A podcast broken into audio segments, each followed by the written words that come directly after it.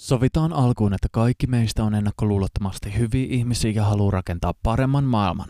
Tässä sarjassa mä kopioin ja kommentoin Jussi halla blogia Skripta, kirjoituksia uppoavasta lännestä – Aiemmissa osissa käsiteltiin sitä, miten maahanmuuttajien tekemiä rikoksia ei käsitellä mediassa ja niistä vaietaan järjestelmällisesti. Suvaitsevaiset tahot pyysivät Halla-ahoa aikoinaan kommentoimaan tapahtumaa, jossa suomalaisten teinipoikien joukko oli särkenyt myönmarilaisten pakolaisten ikkunoita. Helsingin Sanomat julkaisi aiheesta kaksi kappaletta sivun kokoisia artikkeleita. TV-uutiset kävi myös paikalla, työministeri Tarja Filatov tuomitsi teot ja poliisi tutki tapahtunutta. Halla-aho totesi, että kenen tahansa ikkunoiden rikkominen mistä tahansa syystä on väärin, eikä sitä pitäisi tapahtua. Mutta Halla-aho tiesi myös sen, ettei sen teon tuomitseminen riitä suvaitsevaistolla, joten hän käsitteli asiaa syvällisemmin. Halla-aho mainitsee aikoinaan ajankohtaiset esimerkit somalien tekemistä katuryöstöistä Turussa ja lahtelaista perhettä vuosia uhkailleesta ja vainonneesta somalista, joka yritti tappaa perheen 14-vuotiaan tyttären.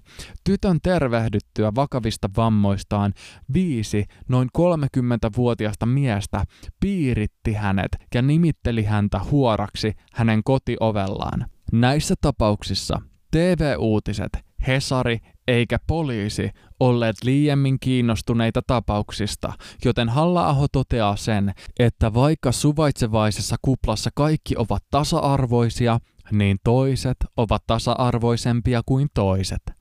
Halla-aho kokee tärkeäksi myös eritellä tapahtumien luonnetta. Teinipojat rikkoivat ikkunoita kostoksi aiemmista nahisteluista, mutta hyökkäys ei kohdistunut kenenkään omaan kotiin. Silti tapaus saa valtavan huomion, mutta vasta silloin, kun vääryys kohdistuu maahanmuuttajiin. Turussa ja Lahdessa hyökkäykset kohdistuivat ihmisten henkeä ja terveyttä vastaan, ja aseina käytettiin veitsiä, pulloja ja autoa. Uhrit olivat viattomia ja valittu ulkonäön perusteella, eikä kyseessä ollut teinipoikien kostoisku aiemmista kaunoista. Lahdessa vaino oli kestänyt useamman vuoden ja tekijä ei ollut teinipoika, vaan 37-vuotias mies. Myös 14-vuotiaan tytön piirittäneet somalimiehet olivat yli 30-vuotiaita. Kyse ei siis mitä ilmeisimmin ollut yhdestä hullusta psykopaatista, joka yrittää tappaa 14-vuotiaan tytön autolla, vaan näkemys siitä, miten suomalaista 14-vuotiaasta tyttöä kohdellaan, on jaettu useamman somalin kesken, ja tapon yrityksen jälkeinen häirintä on ollut järjestäytynyttä toimintaa. Ja mielenkiintoisen kysymys lienee se, että miksi maahanmuuttajien ikkunoiden rikkominen on valtakunnallinen uutinen, mutta suomalaisiin kohdistunut laajamittainen ja järjestelmällinen väkivaltarikollisuus ei ole valtakunnallinen uutinen. Halla-ahon mukaan ainoa järkevä selitys on se, että yhden väristen ihmisten koskemattomuus on pyhempi kuin toisten. Ikävää on siis se, että suvaitsevainen ja umpivasemmistolainen mediakenttä näkee suurempana ongelmana sen, että teinipojat selvittelevät välejä rikkoen ikkunan, kuin se, että suomalaiset ovat jatkuvan, järjestäytyneen ja mitä ilmeisimmin rasistisesti motivoidun rikollisuuden uhreja. Halla-ahon suurimpia pelkoja tuntuu olevan se, että Suomen kansalaisista tulee samanlaista vapaata riistaa, mitä ruotsalaisista on tullut. Ja olennaista on kertoa se, että ulkomaalaisvastaisuutta ei levitä vihaa lietsova nettimateriaali, vaan maahanmuuttajien tekemä väkivalta ja viranomaisten suhtautuminen tähän väkivaltaan. Ruotsissa Ruotsin kansalaisen turvattomuudella ei ole viranomaisten silmissä enää mitään väliä, sillä heidän kokemansa väkivallan kanssa voidaan elää. Halla-aho oli jo vuonna 2006 vakuuttunut siitä, että tämä loukkaa kantaväestöä siinä määrin, että kollektiivinen ketutuksen painekattila kerää painetta ja se purkautuu joskus jossain.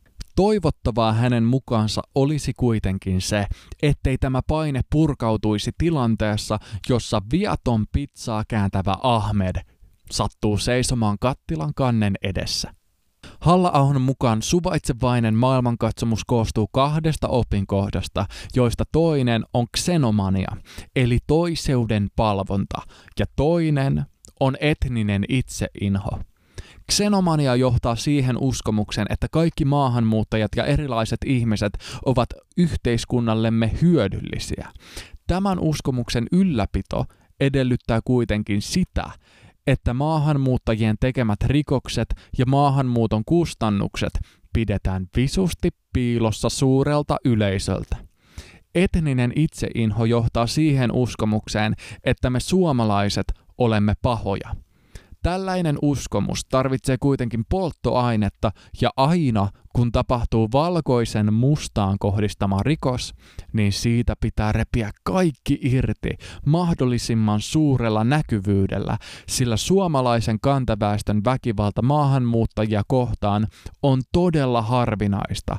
Ja Kotkan ikkunanrikkomistapaus ja suvaitsevaisen median suhtautuminen on klassinen esimerkki siitä, miten suvaitsevainen maailmankatsomus tarvitsee polttoaineekseen valkoisen kantaväestön tekemiä satunnaisia virheitä.